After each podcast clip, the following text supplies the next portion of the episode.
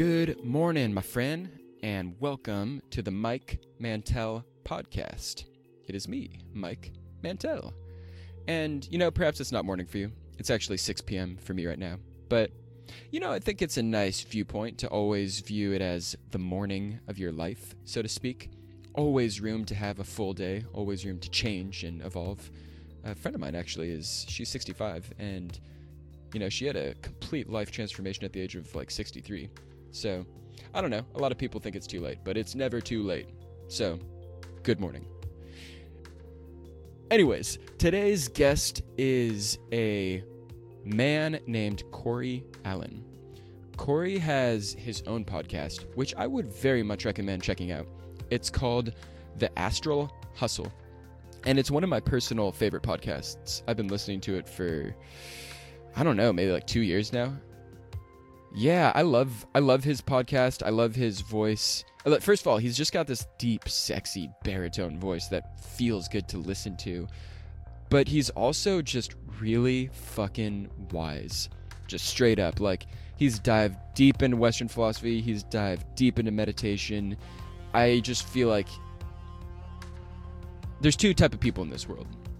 You can fill in the blank, whatever your types of people are. But one way to fill in those blanks are type of person A are people who get it. And type of person B are people who don't get it. I don't even know what that means, but I guess I just want to say Cory gets it, whatever it is. And I really respect his opinion. I was so grateful to be able to talk with him too because, yeah, I've been a fan of his podcast and him for a long time. And so it was really cool for me to be able to have a conversation with him and was really um, surreal in some ways. It was a, God, really, really cool episode. We talked about a lot of fascinating things. To name a few, talked about just general way that he views his life approach, uh, how he balances his inner spirituality and his external spirituality, the marriage between those two, and talks about his view of intuition and using that to make decisions. Also talked about Buddhism, his relationship with Buddhism, and just religion in general, and it, how it's this interesting, interesting like invisible thing that you can be uh, either religious or not religious. And to me, it's fascinating because it's like people who are in it, it's like a flip is switched and they're in it, and their world is just different than my world in some fundamental way. So, we talked about that. Yeah, you could say there are two kinds of people in the world those who are of a religious belief and those who are not. And I think both are equally valid. And we also talked about something, a phrase he taught me called the intersubjective agreement. And essentially, we're just discussing how people are fucking with what we just agree upon to be true, and how reality is kind of coming apart by the seams. And just, I don't know, talked about my fear around that. So it was an episode that went somewhat in the swamps, but also went in the heavens too. Talking to Cory, he was just full of wisdom nuggets, just dropping them out his booty left and right. And by booty, I of course mean his mouth. Um, okay, so yeah, I hope you enjoyed this episode. Just want to say I sincerely appreciate you listening. I, I really, really mean that. It it it means a lot to me to have folks willing to support me on this journey, and hopefully you get something out of this episode because I don't know, I had a phenomenal and informational and enlightening experience in this conversation. Yeah, and the last thing is my goal in every area of my life that I care about is mastery. So I'm very into practice. Uh, so the book Peak has really inspired me of using deliberate practice to get better at my crafts. And one of my crafts is being a podcast host and a conversationalist. And so if you have any feedback, constructive feedback, I'm so open to it. As long as it's coming from a place of compassion, I will hear you out and I do my best to incorporate it if it feels resonant to me. Because I want to be the best podcaster I can be, and I want the listening experience for whoever's listening to be as positive and entertaining and profound and captivating as possible. And so, of course, I want to improve my skills. So, I want to say if you want to reach out in that capacity, um, soup's open to it. All right, my friend, that's all I got for you. Hope you have just a mind bogglingly positive experience listening to this conversation with Cory Allen. And I'll give you one more wish. I hope that I hope that today's an adventure for you. I hope that today has all of the qualities of an awesome adventure. All right, friend, I'll see you in there. What was the thing that first got you into the field of podcasting, and what were some elements of the uh, path along the way that were notable for you? Yeah, well, initially the concept of speaking publicly was something that's interested me for a long time.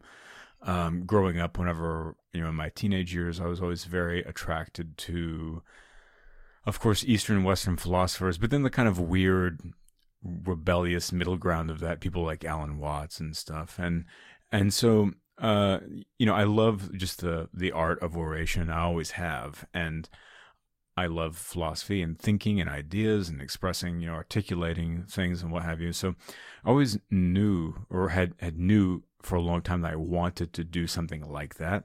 Um, but then also I was aware of just how dumb I was and how, you know, how arrogant and narcissistic and, and what a little asshole I could be. You know, and this is, you know, in my like late teen, early, early twenties type of years. And, um, even though I, I was interested in, in that type of thing then even, um, I became more interested in it and I just knew I needed to be patient and, and wait until I was at a place where I was doing it for the right reasons, where I, I knew that I had everything under control and could basically put something out there in the world that was useful and good and not completely self-focused and and uh, and just and not um steer because the things I like to talk about involve so much nuance and people take them including myself take them very sincerely and will try and incorporate an idea or some insight or something like that into their life. And that's a really potent uh, potential of change for someone's trajectory of their life. And i'm not trying to i suppose make it too uh, you know, too much more important than it is. But there is a potential. You know, people do take those things very seriously, and they, they uh, so anyway. So I, I always thought it was important to make sure that what you're saying, if you're waxing philosophical, to make sure that you're just saying you're aware of what you're saying. You know, because you you don't want to pass a hot potato off to and to somebody and have it burn their fingers.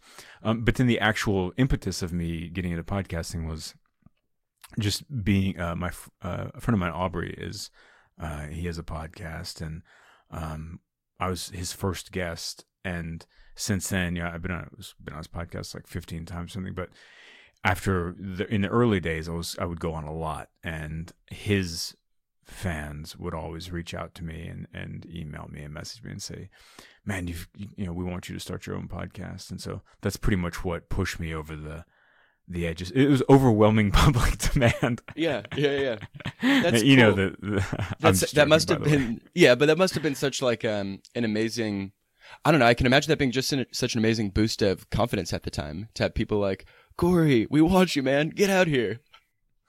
Yeah, I guess so. I I think that if anything, I don't know. I don't really think about confidence. I don't. I just I don't know. Yeah, what what I suppose it was good for was an instant conversion into an audience, like knowing that there's people waiting. It was good because obviously I think a lot of people start. I started with an advantage, I think, because I think a lot of people start a podcast and they have, they're like, well, my friends will like this, maybe, hopefully, you know.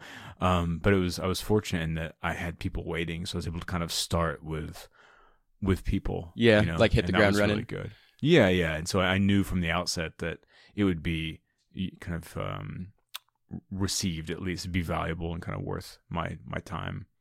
And i really just started it for fun and that's what's interesting about it is i started doing it for fun and then things kind of got more serious because it scaled really quickly and then you know it just sort of continues to collapse in on itself and and grow and grow and grow.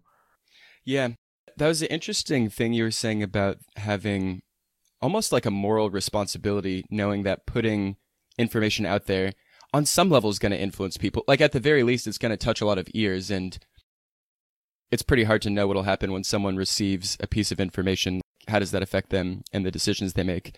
But even if there's some degree of butterfly effect type stuff, yeah, just putting information out there, it's going to have ripples.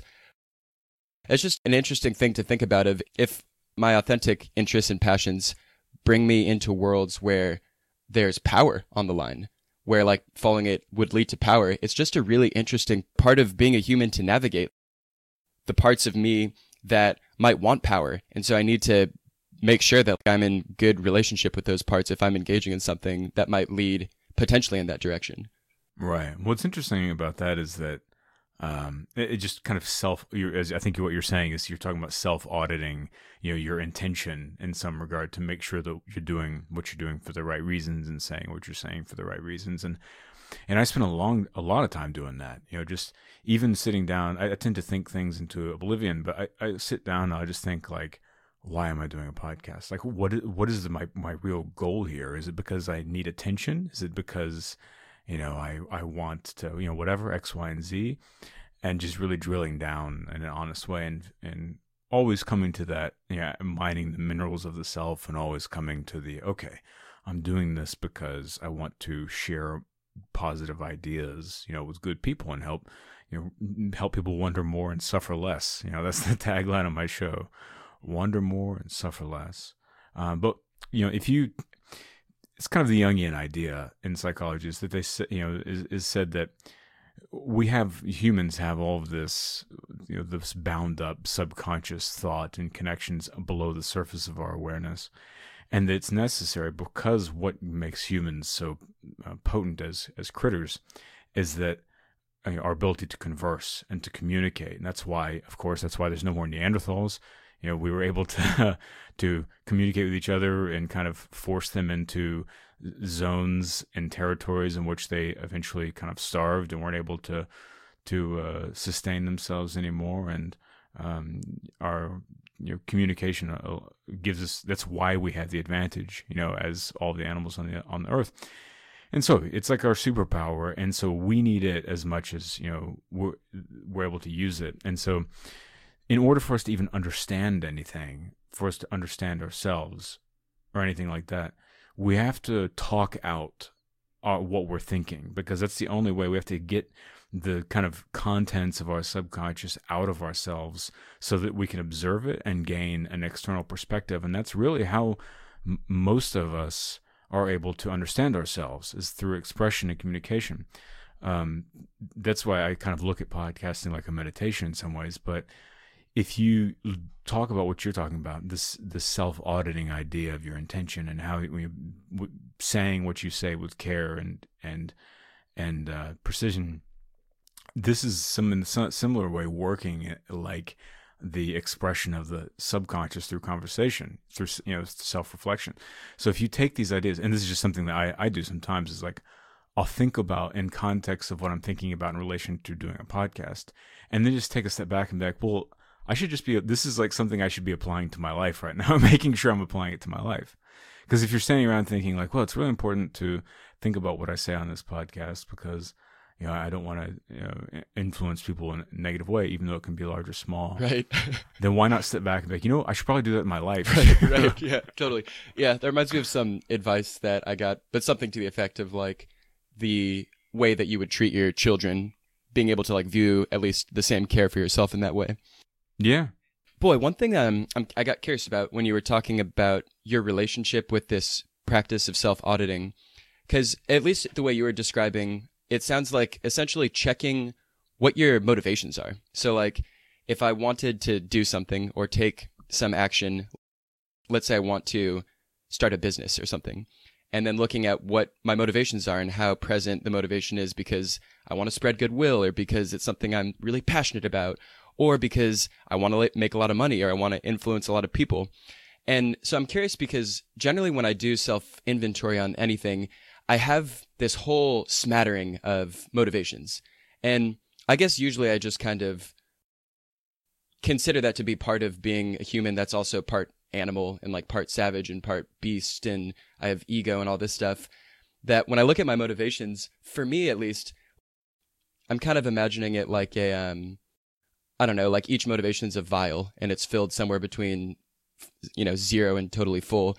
You, most of my vials have something in them, even the vials that I'm not proud of, like the part of me that does want to be famous or whatever.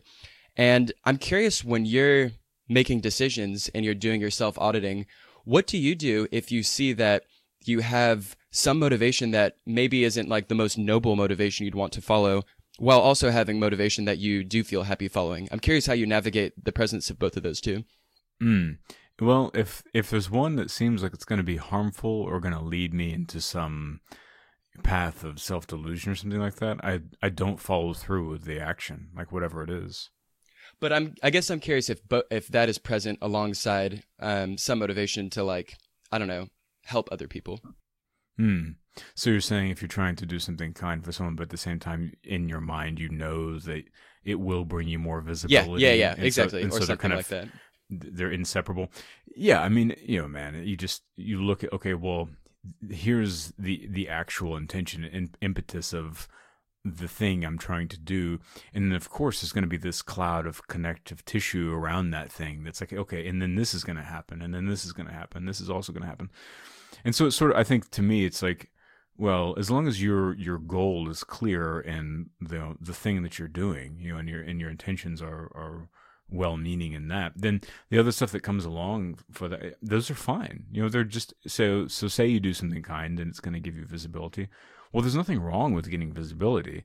Is but as long as you're not doing the thing in a masquerade to get visibility, then that's an issue. You know. But if you're just if, if there's a byproduct of action, then then sure, you know, it's, it's no big. It's just a part of. It's kind of an inescapable part of being, really. Yeah. I mean, I guess that's part of the game just cuz yeah, I've I've deluded myself plenty of times in my life and I know it's a thing that is possible of happening. So it's just kind of an interesting yeah, I don't know, just like the the non-precision of being a human, how like nothing Yeah. is precise, nothing is perfect, everything's messy and sloppy. Also, dude, do you mind if I just ask you a zoom out question here? Sure. So this is kind of a, a big word and a big question I'm going to throw at you, but it's um I don't know, feeling resonant. I'm curious what what does spirituality mean to you? Hmm. Well, I think that it's the it's naming the unnameable, right? It's it's essentially the life force to me. I think that it's one of those things where you know everyone of course has a different interpretation of it because it's it's, touching on the transcendent. And so it's something that's non-communicable through language essentially.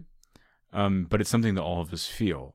And then we all kind of abstract it through our subjectivity and then that gets wrapped up with our egos and our our past experiences and cultural inheritance and all that st- stuff and that's why there's a lot of fighting around spirituality is because in in kind of reli- religion and what have you because people are using that to identify themselves as a person. And so whenever someone else has a different subjective interpretation of what that means and they argue about it then that person who has the opposing point of view feels like their their very life is being argued with and then they go into protection mode instead. They start fighting for their lives quite literally in a philosophical way. Um, and so you know it, it's that's how powerful this thing is you know it's like we can feel that that you know in our lives moving through us. It's just the the feeling of being the feeling of vitality. You can you'll never mistake you know putting your hand on something that's alive uh, as opposed to something that's dead. You know you can just feel the difference and that is kind of the life that's moving through all things on earth anyway. And so to me that is the kind of the reduction sauce of spirituality. It's that thing. It's it's the life force. And i think that the practice of honoring that is is respecting that force and learning how to serve it and allow it to serve you because it wants to serve you you know it wants to it wants the system to thrive because our whole you know matrix of being is nothing but like this infinitely complex system of tributaries and conduits for the flow of of all things. And the more that you're in accord in accord with the groove of your your purpose or your you know pathway in that system then the the more momentum that can be gained by the equation of the cosmos in itself right the, you know you see what i'm saying Yeah, yeah, totally. and so I think that a part of of uh, you know the the important the practice part is just kind of trying to get the the you-ness out of the way, you know, our human arrogance and allowing that thing to to flow more freely, I suppose. Okay. Yeah, super interesting. So when you're speaking of like um this getting the you-ness out of the way, so whatever this life thing is underneath the surface can just express itself through each body or each person or whatever. When I when I hear that and when I think about what spirituality has meant to me, there's been like kind of two sides to practicing that.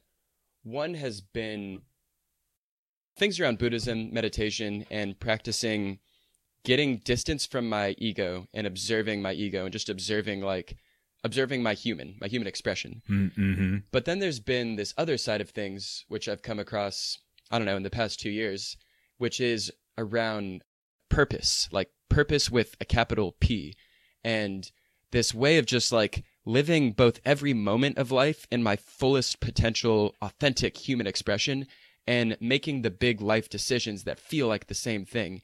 And it's this feeling of i don't know life force just passionately spouting out of me.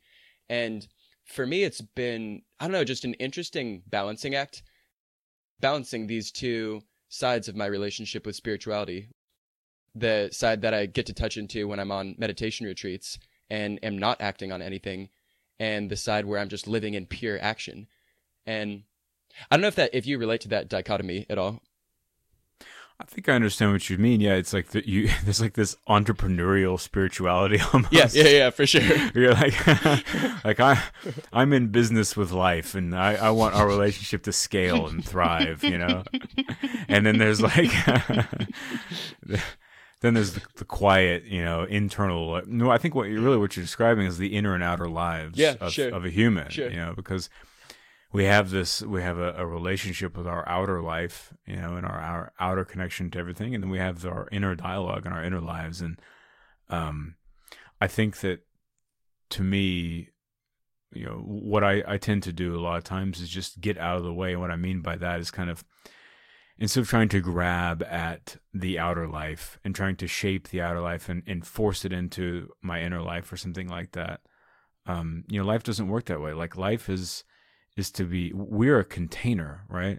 Not not a n- so we should be receiving not grabbing and taking because everything is trying to give to us all the time you know? And so and that includes like information and concept and ideas and and just there's the abundance of now is so rich and huge man. But the the reason why we find ourselves feeling constricted or or in you know stages where we we feel dry or unhappy or lost or something like that is because we've ceased to receive and we've tried to shape being to our will and um yeah it doesn't work that way. It doesn't work that way. You have to to to step back and to, to actually create negative space you know in yourself and then just become the watcher right? And so the function of the intellectual mind and the inner life and the way that you can connect the outer and inner lives is is stepping back, creating internal cultivating internal space, you know, through meditation or mindfulness or whatever it might be. And and then as you begin to just observe what comes through, the assessing and kind of tending the garden of what you're receiving is the skill and kind of the ap- applicable skill of the the intellectual mind. So then it just becomes you're you're just sifting for puzzle pieces or jewels or something like that at that point. And then then your your intuition is then you know what you connect that to is like okay, so this is the next like step or the next the right thing to do, the next pathway. Cool. That was a really interesting metaphor of I like this creating negative space, allowing something to come in, tending the information that comes in and getting the sight to know what the jewels in the garden are to pick out and take action on. And it's interesting too because in living in that fashion or like practicing in that fashion, there's the skill, I suppose, of finding the jewels and recognizing what they are. But then there's this, at least in my experience, entirely separate skills of actually bringing those jewels into the external world which is to say doing the thing or taking the action or Right, right. I guess the word that I've often used to link those two is integrity, being able to align my outer world with my inner clarity. And well, I'm curious if that word resonates with you or what have you found to link the the finding of the jewel to the executing? Yeah, well, like life is chaos, right? And it's not against you, but it's definitely not on your side. It's just, it's just all it's all happening, Mm, right. and so that's Yeah. that's like the we're just amongst it, yeah, you know? yeah. and so that is like the the bu- like being is the ca- the the bubbling kind of rushing river you know? And so we need to walk through that somehow and so the jewels become the stones that we can throw in front of us to step on and there's another jewel throw that one in front of you step on Oh, that that's cool. that's how you get through the river without getting swept away into madness yeah. and the abyss yes.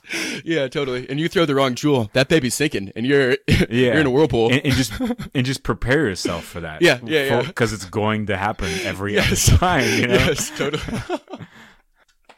oh man, that is that is too fun. That metaphor is really uh, getting some mileage. Yeah, it is. yeah. That's great.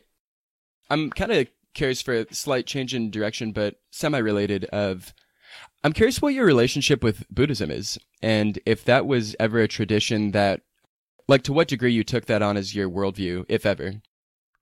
Yeah, man. I I I feel like I kind of was I met Buddhism like a good friend, like a good buddy that uh, we have a lot in common. You know, this is this is cool. We should hang out.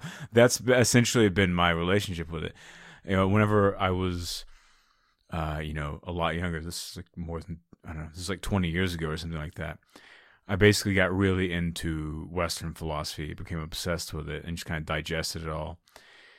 And then, and and as I read that, I thought, okay, like the first book I ever opened, uh, you know, by the Portable Nietzsche, you know, I was like, holy, holy smokes, this is how I think. Like, this is the same functioning process. And up until that point, I'd always felt very lost and just like, I don't know, I, I felt almost like depersonalized. I felt unconnected to the rest of my the ecosystem of my life because no one I really knew I could I couldn't relate to them in the shapes and the abstract connections and whatever the way that my mind worked.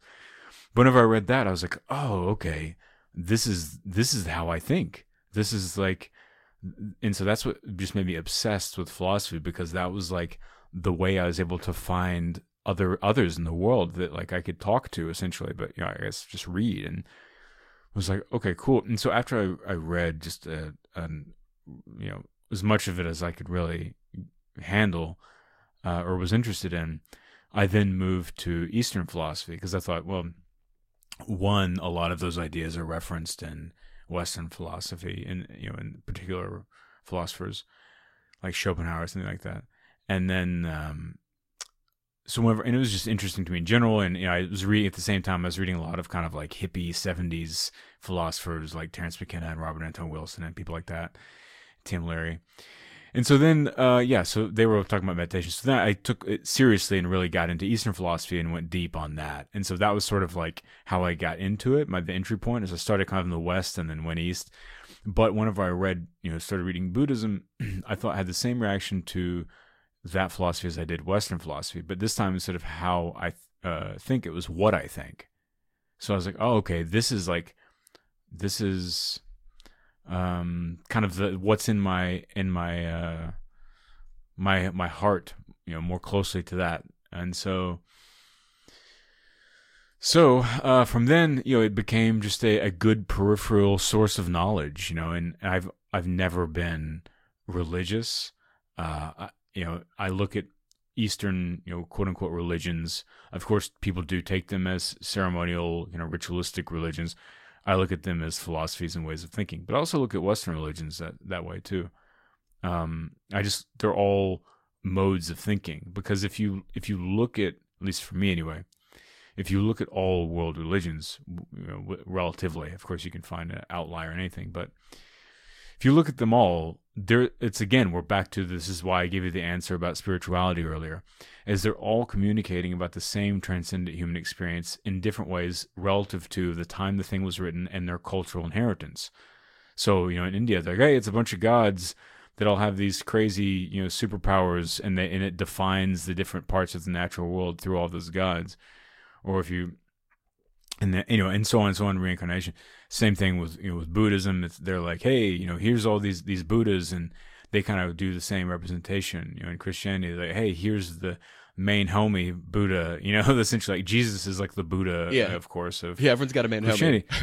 so so they're, yeah, so they're all talking about the same thing, uh, and it's just the different r- wallpaper that they've put on trying to connect these transcendent human experiences. So to me, I've always just gone, well, that's these are interesting ways of talking about a thing, you know, that I'm interested in, and so I've kind of like taken the the useful zingers from from all all of those things, but of course, Buddhism just happens to really have a lot of those and and talk about it in a way I think is is pretty wise and and far far ahead of its time.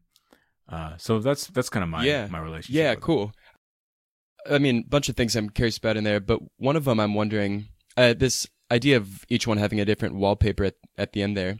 One thing I've always wondered, which honestly is an impossible thing to know, but I'll pose it anyways, because I've I've found myself very interested in re- religions. There's a part of me that's also terrified that I'm going to have some type of religious awakening. Uh, of- of- and it doesn't even matter what it is. Often it's a Christian awakening, but it could be anything because there's something about people who are like fully into a religion that just seems different than people on the other side of the wallpaper.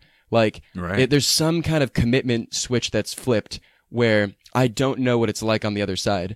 And a thing I often wonder is if if there's something to be said that I could never understand, but like something to be said about if I am a full Buddhist or a full Christian, whatever that even means, if there's something I'm tapping into that Mike on this side of the wallpaper can't tap into without that commitment. I totally know exactly what you mean. I mean, that's a great distinction to make and an interesting you know, point to raise.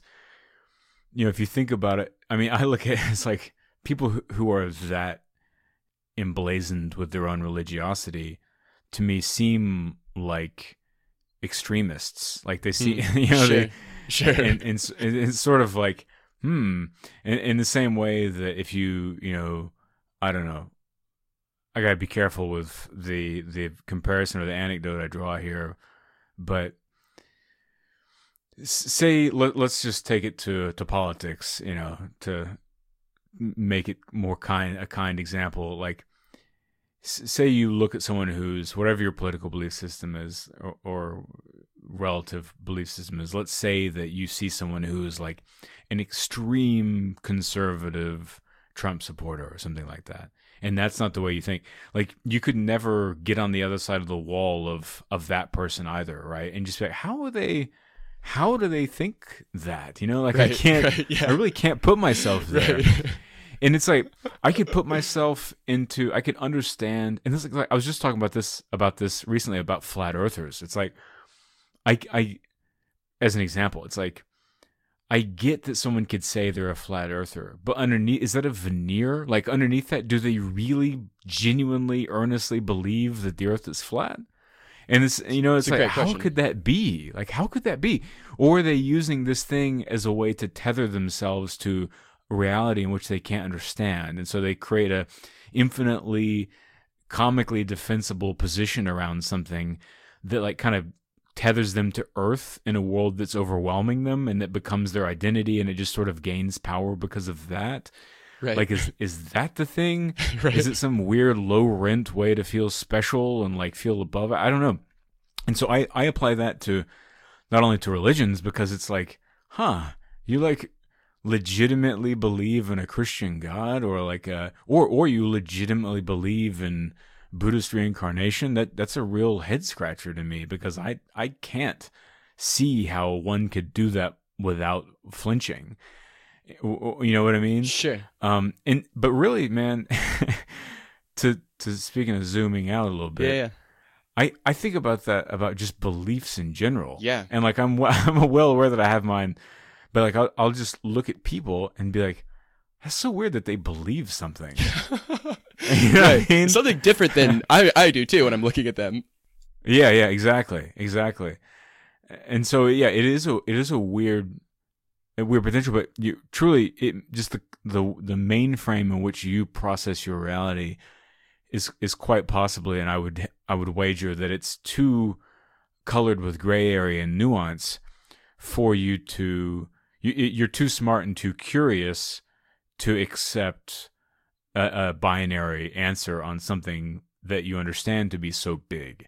And so it's probably just not possible for you to just go all in on a thing unless you're, you know, brainwashed or something like yeah, that. Yeah, no, it's it's oh god, lots of interesting stuff. Like, yeah, beliefs are fucking trippy. Like, it is so Mhm. trippy that if I'm walking around, I live in Seattle. If I'm walking around Seattle and I look around, all these people's beliefs are different. They're all living in entirely different realities. Like, their worlds are different. And I- I mean, a thing I often wonder too is to what extent are their worlds different? How far how far does a belief actually affect reality? That's I have no clue the answer to that, but I find myself uh, I don't know, very in- intrigued by that question. But a, a skill that I think would be interesting to have is uh, like belief flexibility. Like I would like to be able to know what it's like to be a flat earther, even if only for like five minutes. I I really want to try on that reality, not because I want to live in it long term by any means, but um, Yeah. but there's probably some interesting stuff going on in there that I could learn from. And yeah, it's like yeah, go ahead. I was just gonna say it's yeah, it's like someone's house. Like Yeah, you ever drive by someone's house and like I, I look at just all of the houses around them like there's like this whole universe inside of there. there you know, there's yes. this power system. There's like this weird way of doing and thinking things. There's like strange foods and like what you know, there's pictures of people and like there's all this weird stuff happening. yeah, it's got there. its own smell. Yeah, it is. Yeah, exactly. And all and all just like animals, just wild animals in there, you know, and like th- that we trust for some reason. And I, I, uh, I just look at houses I'm going to buy. I'm like, I'd love to just like look around in there, just out of not mali- you know, just out of pure curiosity. yeah, But that's how I feel about uh, what you're saying about like belief systems and reality tunnels. Is I'm like, I totally get what, what you mean, man. Like, Yeah. I was last night actually. I was talking about this with someone. I was thinking about like posing kind of the same legitimacy of perceived or or I suppose um the theatrics of belief that someone puts on. It's like how legitimate is that in in reference to North Korea? Because I'm like, is that like, do do people you know the mass population that we see in media, the way that people are expressing their devotion to that government? I just it's if something has a top, I I've in my experience, it's impossible for me to believe that there isn't a bottom. And so I just in in quite often, and if you look at cultures, like look at something like Japan or something, the more repressed and organized the culture is, the underbelly is often equally wild, unrepressed, Yeah, and yeah, chaotic. yeah. Like if you there's some like art, the art world of the underground art world of Japan. Oh yeah, like, and their fashion and their sex culture, like Yeah. everything is wild Exactly. there. It's like it's because they're so bound up during the day, and then like whenever I was in Japan, it's hilarious that the, even the marketing, they're like for work time. There's like X, Y, and Z. During relaxation time, you drink that. You know, it's like they literally are talking and marketing like for working time, this, this, this. For relaxing time, this, this, this. It's like it's so compartmentalized. Yeah, But that's God. That's that's really fascinating. The Japan example is so interesting that this like hyper structure firmness is just squeezing out this extreme expression on the other end to find balance. But I find that interesting because to me that's so like those two sides are su- such a clear yin and yang uh, balance of this hyper like over structured yang is is just giving rise to this insanely chaotic and wild uh, yin on the other side. Right, right, and and right now, if if those were two eggs that were dropped sunny side up in a pan and were cooking perf- in perfect balance, then America is scrambled eggs right now. You know, yeah, that's really interesting. our our underbelly has become our overbelly, and like our top has become our bottom, and it's like it's all we just have like mange, right? Right. you know, Yeah, that's really interesting. What do you think about that? Like of living in a, I mean, obviously you live in America, um, so you probably prefer it to some degree. But do you? What about as far as just the way that we're talking about it, like the scrambled eggs versus the two clean eggs? Well, here's what's funny, man, is that like I really actually feel most at home whenever I'm in Europe. Oh, interesting. Uh, yeah, and I I think it's more a personality thing than anything else. Huh. They Europe certainly has its challenges right now. You know, they're trying to figure out you know the gov- shifts in government and their currency and immigration. You know, from uh, Eastern Europe and from Afri- Northern Africa and stuff like that. So there's a lot of you know it's it's there's a lot going on. There's, just as much going on there as there is here. It's just a little different. And you look at Brexit and you know how the European Union is shifting and whatever. Um, but culturally, uh, because I am very, uh, I mind my own business and I'm very low key and uh, interested in sort of, uh, I don't know, smaller, more sincere connections and things like that. Uh, I, I just feel a lot more comfortable there because people are just doing their, for the most part, you know, of course, this is like a huge generalization, but people are just like doing their things, living their lives. They're not like obsessed with. They're not as self obsessed, and and you know, there's they're just like enjoying themselves, and they're more laid back and and a bit more, I think, connected to other parts of the world, and um, they put emphasis on different things, you know, and I think those things to me resonate a lot better. Is there a, a place specifically in Europe that you resonate with most? Definitely, like I mean, Italy and France are the kind of two yeah cool main connection points. But but in particular Italy, man, it's like I was like oh like just that's that's I felt like my heart was connected there somehow, you know. But anyway, um, but th- what's interesting about that though is you know you know if you travel, you always get like reverse culture shock because you go somewhere else, you get used to you know the, the vibes and the pacing and kind of everything. And then when you come back, you're like, oh wow, this is I'm like in America. Yeah, it's like what the fuck. I'm back to. Yeah, yeah, yeah. For me, a, a big one was being uh, in the Amazon for a while. Mm. I mean, coming back to even the airport, you know, it was like, oh yeah, air conditioning. Like I forgot about that. Yeah, weird. Yeah. Um, but anyway, but yeah, it, it's always a trip, man. Coming back to the pacing and the focus of American life is so, so like frantic and judgmental and and self-obsessed and based on celebrity culture and media kind of you know spin and massaging of reality and distraction like just the distraction is so crazy over the top. It's like everything is pulling and commanding your attention like marketing and news stories that of course are just really marketing. It's just that every 3 seconds there's something drawing our attention away. And uh, it really, I think that's a big part of the issue of why the American consciousness has kind of shattered and become fragmented is because, like, if you think about the fact that most people in America spend so much time looking at their phone, looking at through social media and whatever, like that's really changing the neuroplasticity of our minds. So the, the other problem there, and I, I, think it's sort of why we're experiencing what we're experiencing on a political level right now, and, and just the great divide between the different ways of seeing uh, culture and you know what's right and how we should move forward, is that we we're looking through our phone at the world so much at this representation. However, inherently in that representation, we understand that what is in that world of the internet is not necessarily reality. Like we know that okay, well, just because it says this on Wikipedia, we know that's not necessarily true. Right. There's People change their stuff all the time. People talk shit, you know, in, in all different ways constantly. And in their you know, they have all these weird motivations and moral moral relativism and all this stuff. So if you think in that way, looking at your phone so much for so long, you know you, that begins to change the neuroplasticity of your mind. You start thinking in that way and, and seeing the representation of reality in that way. So if you look up from your phone and you start to engage with your own life it's it's hard not to see life in the same way not believing things that are objectively true to be true. You begin to like negotiate your own actual reality away in the same way that we do through our phones. And so it's causing this interesting kind of like negation of objectivity and that's what's creating a lot of the pressure. And you know the other um the other you know big kind of issue with america is that like the the conservative and liberal elements like that dichotomy they're actually they're supposed to be helping each other.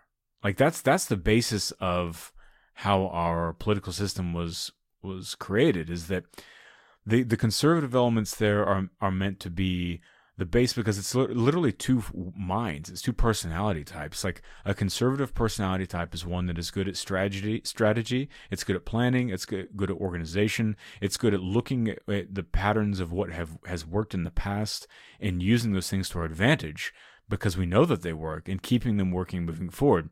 And a more liberal point of view is the dreaming point of view that's looking for innovation, looking for new things, you know, looking how to improve. But those points of view or those types of minds are often unorganized. Like they kind of have to be because they have to to to move through these different layers and, and you know, remove the boundaries of thinking in order to get to new ways of thought. So those types of minds are not good at organization. They're not good at execution a lot of times. So those two ways of thinking should be overlaid upon each other, not fighting against each other, because the conservatives need to be there to kind of keep things organized and moving, and the liberal points of view need to be there to help things innovating and can keep things growing. So those things should be shaking hands, but now they're diametrically opposed to each other, and all the other you know ridiculous like I, you know identity politics and all this other stuff that's going along with that is creating this stretching of of those two things and eventually um, this is gonna this is a little bit of a of an abstract thing but so in philosophy there's like something called you know called the inter for anyone that's listening that isn't familiar there's something called the intersubjective agreement so essentially we have the way that we see the world subjectively so your unique point of view is how you see the world it's how you see your reality. You know, it's the imprintation of everything you've experienced in your life up until this point. Your family, you know, the way your family's influenced you, the way your culture has influenced you, and the time you're alive, and it paints this picture. You know, the way that you see the world. Then there's the ob- objective world, which is the world outside of your skin. That is just this raw, unperceived. It's just the happening of the natural world. So all of us are taking these readings of what's happening outside of our bodies and we're all creating different points of view, you know, based upon our own experiences and all those other things I listed. So we all see the same, you know, kind of physical reality, but we all see it in different shades, kind of different ways and different perspectives, and that's how we all have our points of view. An intersubjective agreement is why reality works. It's because there's no such thing as like the United States. Like, show me where that is. It's like there's no such thing it's like it's through you know lawyers have put together legal agreements and, and contracts that say okay this chunk of land is called uh, our states and they're united and these legal contracts and agreements unite those states and all of us subjectively you know psychologically agree that that's real and that's true. So it becomes a thing even though show me where you know sh- show me where facebook is. Like like you know like well it's a business it's a it's an entity but it doesn't really exist like except for on legal documents. But we all agree that it, currency is the same way uh, like money doesn't really like well, here's a piece of paper, but what makes a piece of paper valuable as opposed to a piece of, of legal pay, like a notepad or something like that, as opposed to a hundred dollar bill? It's like, well, we all agree through some psychological magic woo woo ness that this you know hundred dollar bill has value. And so, anyway, if you look at the, you know, um, so much of our lives as, as humans are, is able to to proceed because we have these intersubjective agreements. But what's happening through the crazy bias, personal bias, and reality bias that's happening because of social media and the internet and what what have you, is actually stretching, it's putting stress on that intersubjective agreement of reality right now. And it's something I've been watching more and more. So, like, I sort of like enjoy the chaos of it, but I also know that if it goes too far, it's going to really. It's, oh, it's like already there's a rift in the intersubjective agreement and it like tears into two. That's and that is the issue. Is like when will that rubber band pop, and if it does, what will happen? Well, is and the intersubjective intersubjective agreement always cohesive, anyways? Because to me, it, it seems inherently flexible because it can never perfectly pin down the objective. Right, right. We can, but we can as long as we're agreeing that there's an agreement. Like we may mm. argue over the wording, like maybe it's ambiguous, but as long as we can agree that it exists, oh, that's but really you're saying useful. people are saying there's no are trying to like blow up the agreement altogether. Right, right, right. So like an example is is like a guy you know recently in the news that was is legally trying to change his age because he said he identified as someone who's 45 instead of 65 like that's you. That's that's yeah. That's real, man. God, Some oh, guy I think in fuck, Scotland. that's might- it interesting. might be. And so it's like that's challenging our agreement of reality. That's just a that's a drop, you know. That's and it can go, it can continue to just go on and on until like when will everyone begin to sort of push back on that? But the issue now is that like pushing back on something like that now comes with the kind of moral outrage, the the outrage, you know, virtue signaling that people love on the internet because that's all rooted in ego, man. So people can get on on social media and be you know have outrage, you know, moral panic and outrage over something to make themselves feel in an alpha position and feel better about themselves and be able to judge without conscience and all this. Whenever really it's like, no, but this dude should not like we, we can say whatever he wants. He can say, "Oh, I'm tw- I'm 45." But people have been lying about their age and will continue Sure. forever. But to allow it to legally be changed because he identifies is Right. I mean. God, there's something really tricky there because, like, obviously that example is absurd, and but that but then there's int- like, God, gender is such a there's such sticky things going on because gender is like you know a pri- in the in a similar boat as the example you gave of people who throughout time if you're born if you're born with a penis throughout time you're just called a male. That was just a thing. Like sex and gender were kind of conflated into the same thing. And now it seems like they're getting separated into different things which i think i personally think is legitimate. But then it becomes this interesting thing of people identifying as different genders than their sex. It's like okay cool that makes sense. And people who are making up their own genders or are not identifying as a gender. And from like a personal standpoint it's like yeah dude i can totally see why that's happening. I can totally relate to that. It's society has like very harsh definitions of gender and at least for me it's been quite a part of my path to navigate what it means to be a man what it means to be a woman and like just asking how i relate to these questions. But it's that whole process also that is in line with what you're talking about of this like blowing up of the intersubjective agreement.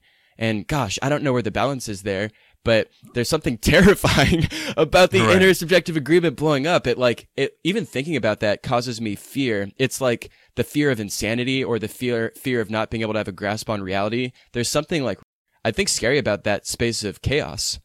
Right. No, it it is, man, and and not to to kind of get too uh like un you know too creepy, but too creepy. I I, I, like that to- preface.